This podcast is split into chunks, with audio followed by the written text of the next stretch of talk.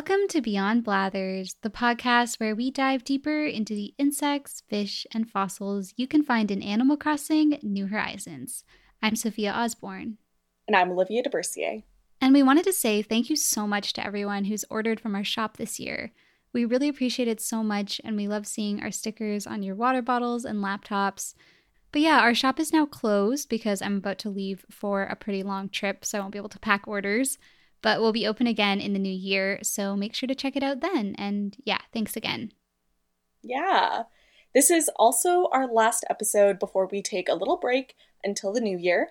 As Sophia said, she's going on a very exciting trip, but we've both just been working so hard with our masters, so we need a bit of a break. Just need to breathe for a second. But this is going to be a great episode. I'm really excited to see you all here in the new year for more critter content. I do feel a little bit bad. I feel like we might be leaving on kind of a depressing note. This is kind of a depressing, like, I just realized this is like our Christmas episode, and it's not very festive. So I'm sorry. That's just how it's gonna be today. It's gonna be like a dark, moody Christmas, very like a Christmas carol haunting, like, we must change our ways. So, that I think is going to be the holiday take from this episode. Yeah, this is the ghost of Christmas future if we don't save the sturgeon. I was talking to my lab volunteers and lab mates because I had to tell them, I was like, you guys have to hear all about the sturgeon. I'm really obsessed with it right now.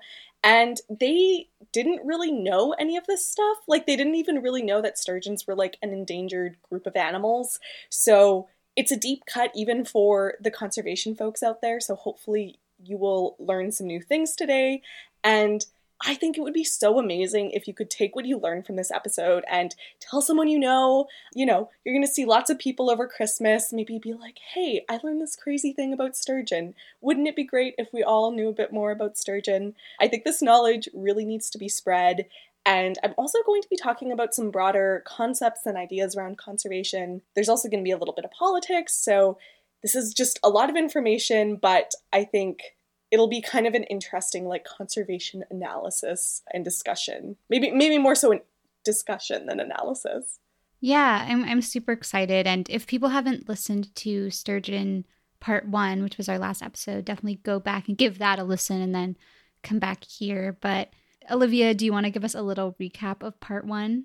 Yeah, so the sturgeon. This is an extremely massive fish that lives well, some of the species live just in rivers, and some species will live part of their lives in rivers and part in the ocean. But overall, they live all over the northern hemisphere and they are extremely long lived, with some species living up to 100 years or more. They're also very slow to mature, which means that the females are only able to reproduce once they've reached about 10 or 20 years old, and for males, depending on the species, it can be between 5 and 15 years. So, quite a long time before they can have babies. The group the sturgeon belongs to, the Acipenseriformes, has been around since dinosaurs ruled the earth. And yet, despite surviving mass extinctions and periods of massive climate change, they are the most endangered group of animals on the planet. Now, last week I had a statistic about how 23 of the 27 species of sturgeon are threatened. But turns out, I looked into that stat a bit more. It's actually no longer up to date. My apologies, I should have double checked that, but I think a number of the like WWF and IUCN sources, they haven't been updated yet. So, just like a heads up on that. Turns out things are actually worse. Uh, so that's not great. Also, I want to make a note that the distinction between species and subspecies will vary quite a bit depending on where you're reading. So, I've decided that for the rest of this episode, I'm going to go with the assumption that there's 28 species of sturgeon. Although it's kind of weird, like I tried to find the 28th species of sturgeon and I couldn't find one, so I'm pretty sure it's like a subspecies that they for some reason have decided is now a species. It's very weird. I don't understand it. So, we're going to call that the mystery sturgeon. I don't know what it is. I, I think it's a species of Atlantic sturgeon. Oh, weird. I don't know. It's kind of a weird situation. That sort of thing, though, happens quite a bit in biology, where, you know, whether it's a subspecies or a species is very much debated. So now it's 23 out of 28 that are well, threatened? Here's I'll, get into it here. So okay. we're gonna first say 28 species of sturgeon, but let's quickly review for like anyone who's not familiar with conservation stuff. The International Union for the Conservation of Nature, the IUCN, they have a red list that gives global conservation designations for animals. So they're the ones who say like something's endangered or something's threatened. And that listing goes from least worried about an animal to most worried. So in that order, we have least concern, near threatened, vulnerable, endangered, critically endangered, extinct in the wild, and extinct. So that's seven categories. For sturgeon, of the 28 species, 21 are critically endangered, four are vulnerable, and one is presumed extinct in the wild. So it's not it's not a great situation and yeah, I mean a lot of those subspecies are extinct in the wild. They they overall are just really not doing well. But just giving their global designations for conservation is oversimplistic. Something you need to know about sturgeon and really about freshwater fish in general is that subspecies or populations are very important. So, drawing the line on where a species is isn't always enough for conservation. Often, something like a sturgeon will develop its own special traits from living in a particular river system. Maybe the species gets used to a specific time of flow during the year that will trigger it to move upstream to breed. Maybe it's a bit more tolerant of climatic shifts if it lives someplace with extreme temperature fluctuations. Whatever it is, there are aspects of its genetics that make it a distinct group within the species. So even though the larger species as a whole may only be vulnerable, that subspecies could be deeply threatened. And you can't just move a sturgeon from like like a least concern group of sturgeon to a place where they're critically endangered because those sturgeon have such a specific genetic makeup that it's very unlikely that that sturgeon would survive. Or if it did survive it would be passing on traits that were not adaptive to that ecosystem. Oh interesting. Yeah i mean that even reminds me of with killer whales like there aren't different species, but there are different ecotypes that pretty much don't ever interbreed with each other. And you definitely couldn't be like, oh, the southern resident killer whales are endangered, so let's just take like an offshore killer whale, yeah. put it in there with them. Yeah, and it's a problem too because if yeah, if sturgeon get like released in the wrong place, they can kind of mess they can almost like their genetics can become a real problem and it's also kind of weird because okay, so in most places, there's a lot of different ways to define a species. The most common one is whether two individuals can breed and create reproductive stock that will continuously be able to reproduce.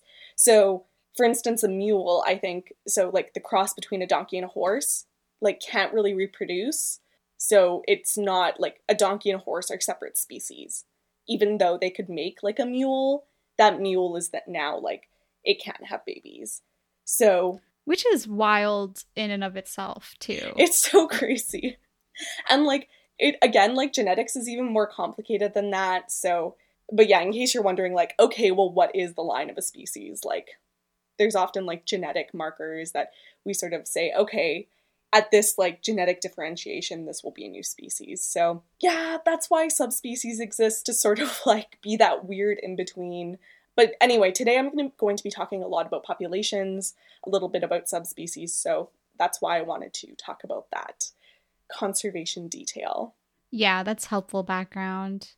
And i guess going back to the sturgeon what are their biggest threats globally? I know we talked last week a bit about how they've been fished for roe.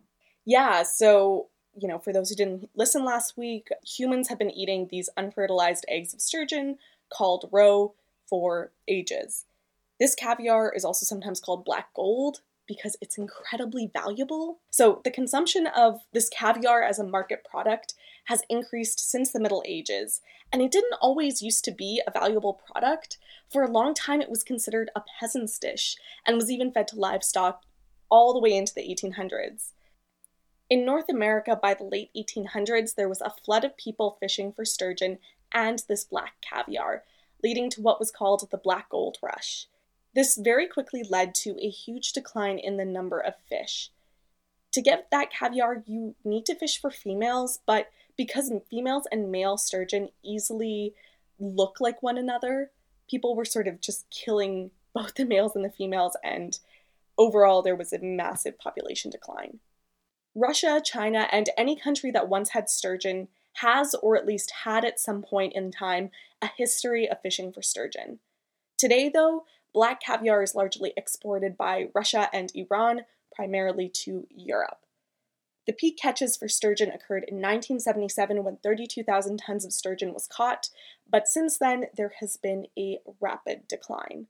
Now, today, a lot of black caviar comes from fish hatcheries, not from wild fish, but one kilogram of black caviar can be worth upwards of $10,000. So, as you can imagine, poaching is very common all over the world, but particularly in this Ponto Caspian region, which has a huge diversity of sturgeon. And if you weren't here with us last week, Ponto Caspian region is sort of like Eastern Europe, Russia, and then part of the Middle East.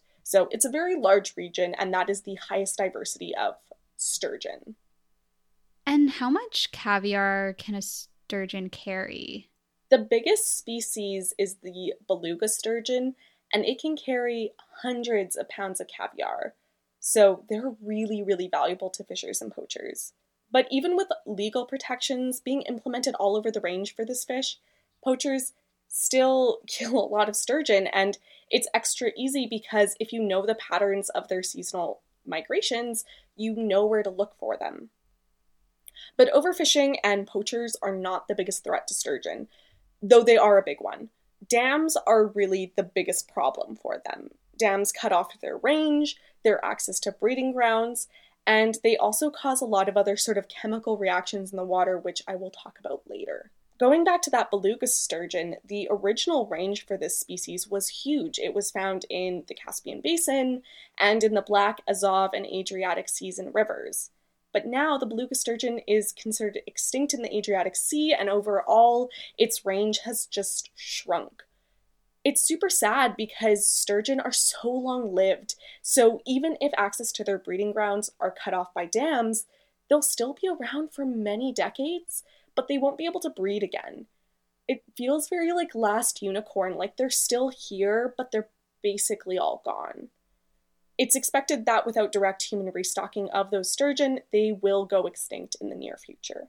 Wow, yeah, that's really sad. Dams definitely cause a lot of issues. That's a huge thing here in in British Columbia because we do have a lot of like hydroelectric power and it's it's like such a catch 22 because it is renewable energy, but it's also so destructive to waterways. Oh yeah, I'm going to get into it, Sophia. you are predicting the next step in this crazy story. But yeah, because there's so many species around the world all facing individual conservation issues, I do want to bring us into BC and focus on two species for the rest of the episode the green and the white sturgeon. The white sturgeon is found along the western edge of North America. It can get up to 6.7 meters or 22 feet long, and it can live up to 80 years. Then there's also the green sturgeon, which is found both in North America as well as Russia and China, and can get to nearly 3 meters or 10 feet long and live around 75 years. So the white sturgeon is the bigger fish, but we're going to talk about both of them today. Now, the reason I wanted to talk about BC specifically is that it's closer to home for Sophia and I, and I also feel like I can critique the culture around fishing a bit better here than like in Russia or Eastern Europe because like I live here, I know it a bit better. I don't really want to rant about a conservation problem really far away. It feels kind of weird. I don't know it well enough. So I want to just sort of like narrow it in. Also because there's so many species with so many different issues. It's just I think it'll be more interesting for the audience to hear just about BC but please know that if you'd like to learn more about sturgeon, there's so many resources out there. And really, just globally, there's a lot of interesting stories. So check out WWF's website on sturgeon to find a lot of those really good and interesting reports on sturgeon. But anyway, going back to, I'm just like so excited about these species. I'm like, please go research. But anyway, back to this. Let's use the example of the white sturgeon in the Nechako River near Prince George, BC, Canada as our kind of focus right now. So, in this river, there are about 500 sturgeon left. And this October, 12 male white sturgeon were found dead with no indication as to what killed them.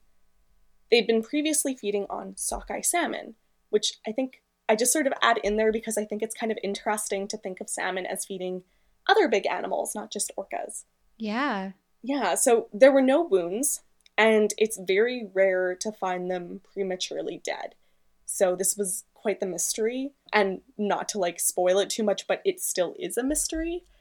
To our knowledge, almost no new sturgeon have been born in the river since 1967. So that's 55 years of no new sturgeon. Among many issues, the construction of the Kenny Dam has had a serious impact on the sturgeon.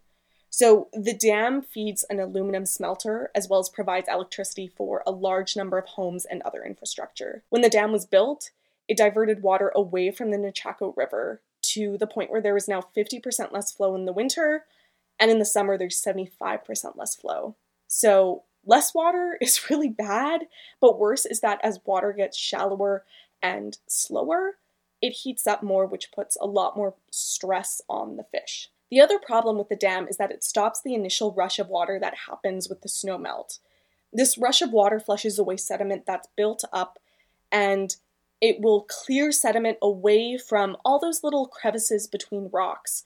And those are the places where the sturgeon lay their eggs. So it's very important that they have this sort of spring flush out of all this sediment because then they get good egg laying habitat. Now, with that dam, that habitat for their eggs is gone. Dams will also block nutrients from coming through the river. So, right now, what's happening too is that you're having a lack of food for plants and algae and all of that stuff that makes up the bottom base of the river's food chain. So, you end up with really a huge ecological collapse. Understandably, the local First Nations are really upset about this. The Saik'uz and the Stellat'en First Nations have taken the owner of the dam, Rio Tinto, to court to try to have them change some of that river flow. But a judge dismissed it early last year. They've since appealed, so I hope that that appeal goes through. Anyway, much of this story is from a CBC article called What Killed These Giant Fish by Georgie Smith. Here's a quote from the article from Robert Mitchell, chief of the Stellat'en First Nation. He says this to non Indigenous stakeholders quote, Not to us, but to the other side, to say, this is what we've been talking about, this is exactly what was going to happen, and more of it will happen until something gets done with the river. End quote. Another industry related problem for sturgeon in southeastern BC is the Teck coal mine operations, which are releasing huge amounts of toxic selenium into the river. Selenium can lead to deformities and reproductive problems in fish. According to an article in the Narwhal on pollution from the Teck coal mine by Ainslie Cruickshank, Quote, the mines are allowed to release selenium at levels well beyond what the province considers safe for aquatic life, end quote. And the reason for this is that Teck is a real superpower company. They employ tons of people and have a lot of economic power in the province. So there's really massive economic motivations to let them keep operating as usual. In terms of efforts to recover the population, they are trying to use hatcheries to breed these fish in captivity and then release them later. They basically have to find pregnant female sturgeon and like capture them and rear them until they lay their eggs and then they can sort of collect the eggs, raise little baby sturgeon and then release them back into the river system it's very hard work. It's hard to find a pregnant female and then do this whole thing to get her eggs. And they basically have to put the females in a pool that mimics the flow of water. And even once the eggs are laid, they're very naturally sticky, which helps them cling to rocks. But that becomes a problem in a tank because they might not get enough oxygen. So the caretakers have to use like a little feather to mix them up. And once the fish hatch and they're big enough, they're put in a tank that simulates running water. So it's just a huge process. It's not a permanent solution, but it's also great that people are putting so much effort in into trying to save these fish. Yeah, that's kind of the definition of a band-aid solution really, like a very complicated band-aid solution. Yeah, like we're definitely at a point with a lot of these sturgeon species where they're literally just like I don't know, on this weird like treadmill trying to just like maintain a very small population until we can find a better solution. And it, it sucks that we have to do that. It's really sad. Yeah, I've been to hatcheries for salmon, and yeah, they're like huge operations, very complicated and everything. But yeah, it's it's definitely really important work. Yeah, like I don't want to undermine that at all, but no, it's just like frustrating, I guess, because you know people are working really hard to save these fish, and then like Teck mine is like dumping selenium into the water, which is yeah. you know great for everyone. Um, okay, but like I'm gonna just get rant a little bit more here. I don't understand how an animal which is so massively endangered showed up on my friend's hinge in the arms of some guy posing with this fish. Like, it's very common to see people post on social media pictures of them and a massive sturgeon they caught. It's crazy that this is socially acceptable as a trophy species. They're so endangered. And I've realized, like, we don't think of them as an endangered species.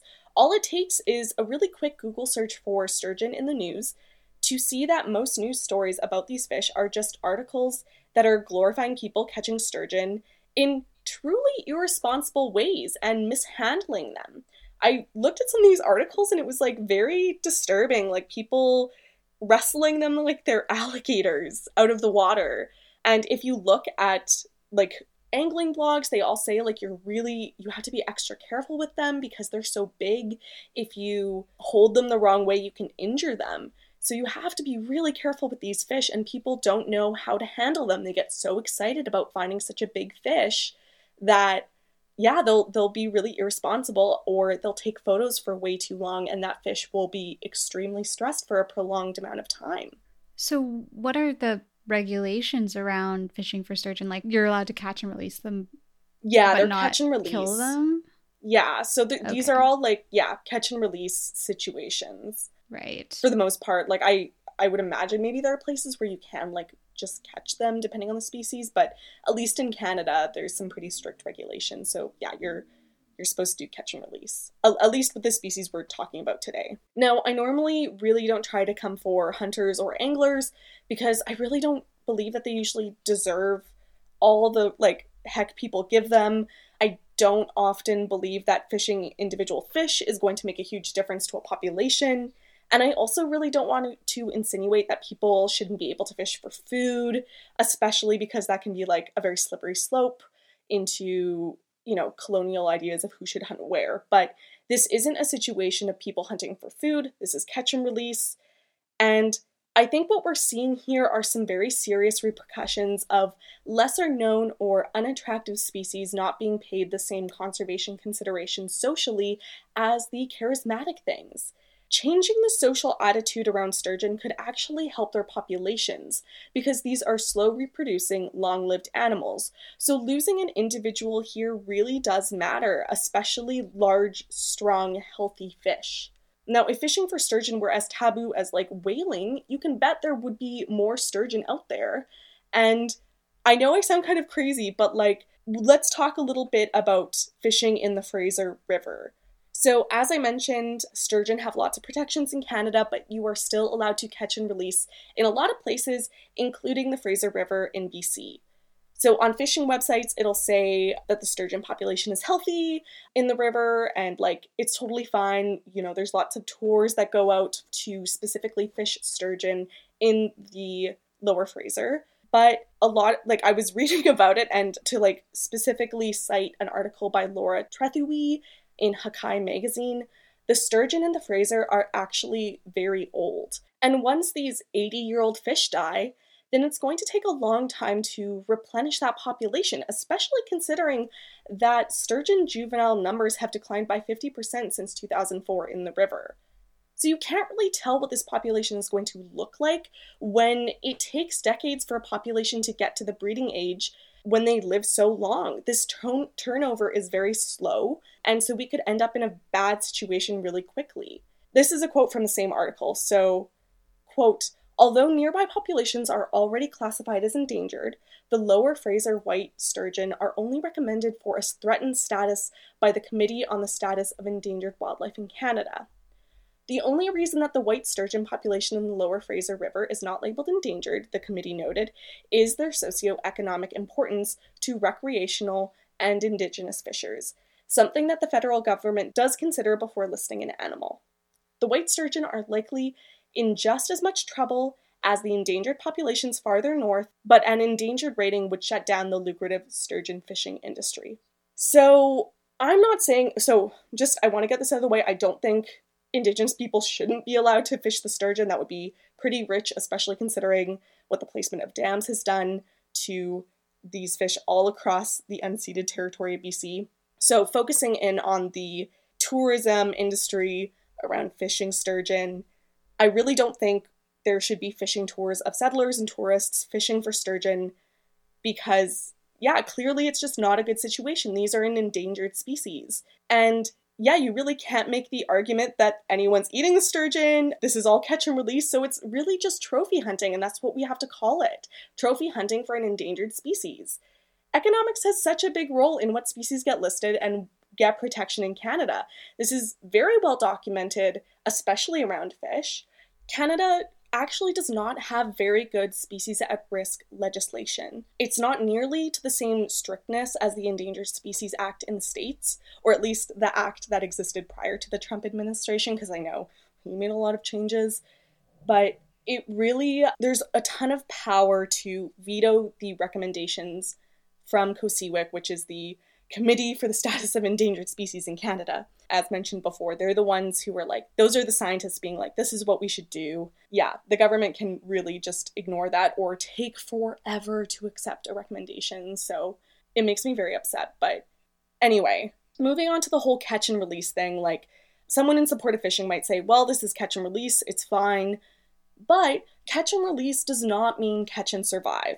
So many fish die after being released, and mishandling of sturgeon is easy to do and does happen. So there's lots of reports of this. There's plenty of papers talking about the way you should be handling these fish.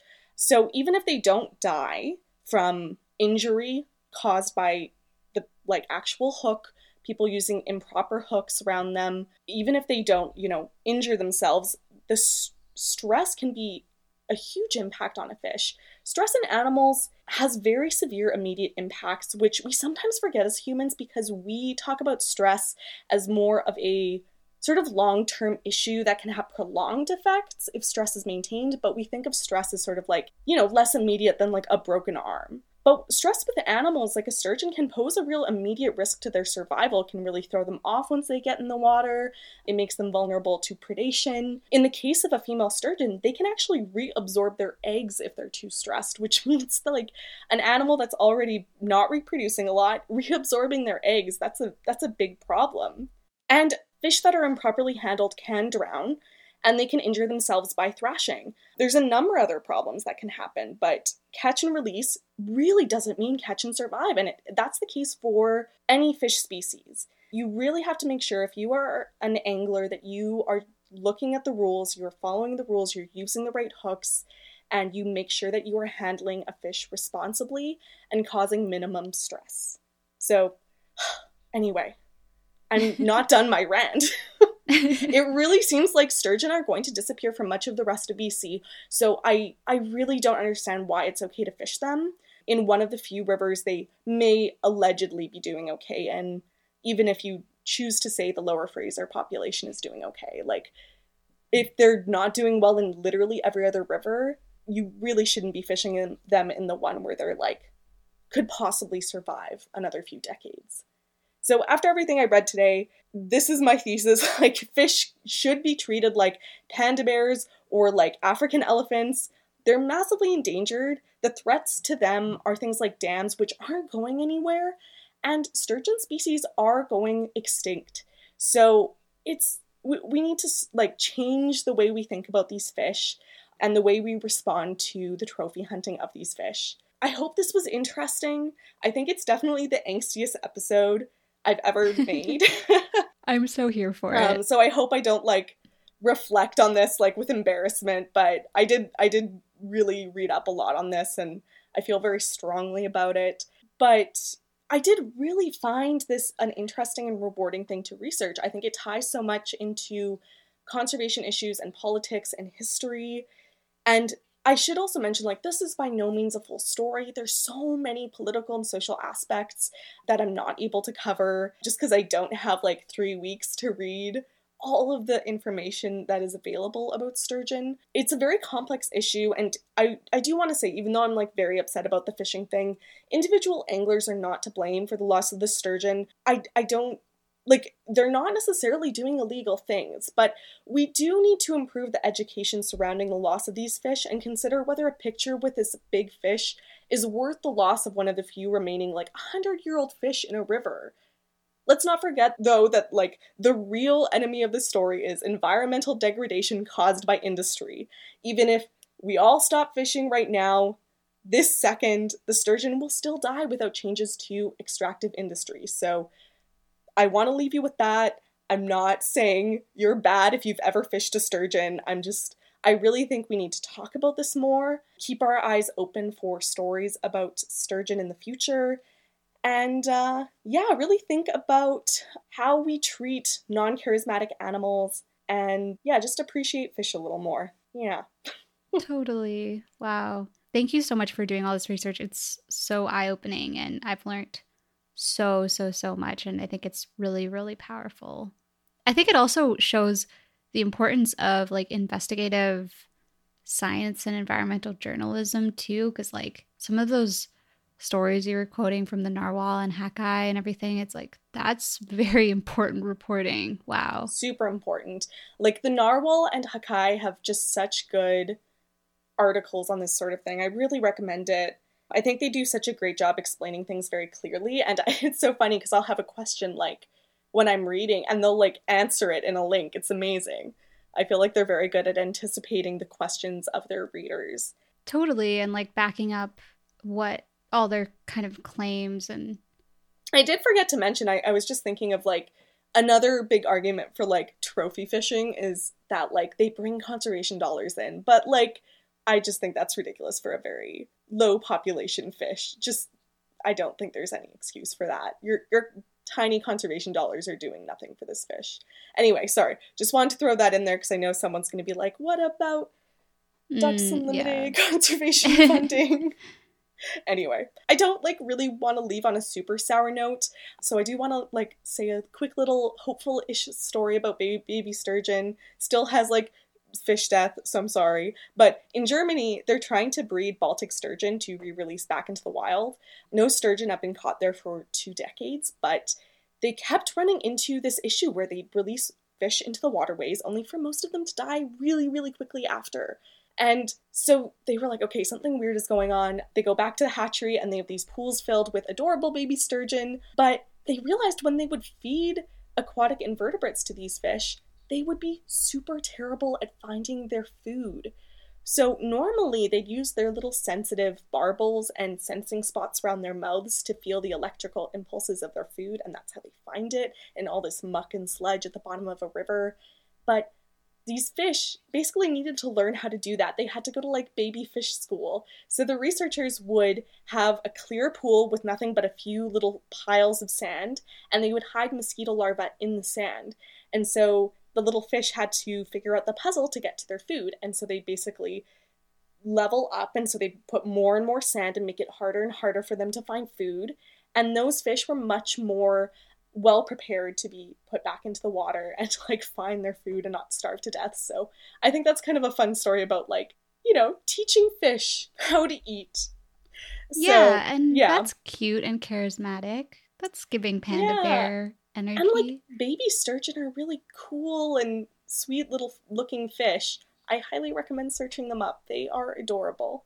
Well, thanks so much, Olivia. And yeah, thanks for leaving us on a little lighter note and and thank you. Yeah, thanks everyone for tuning in and for sticking with us for this important topic and we we hope you have a great holiday. We'll catch you in the new year.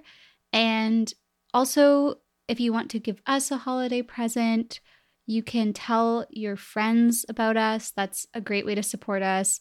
You can also leave us a review and or rating wherever you listen to podcasts. We would really appreciate that.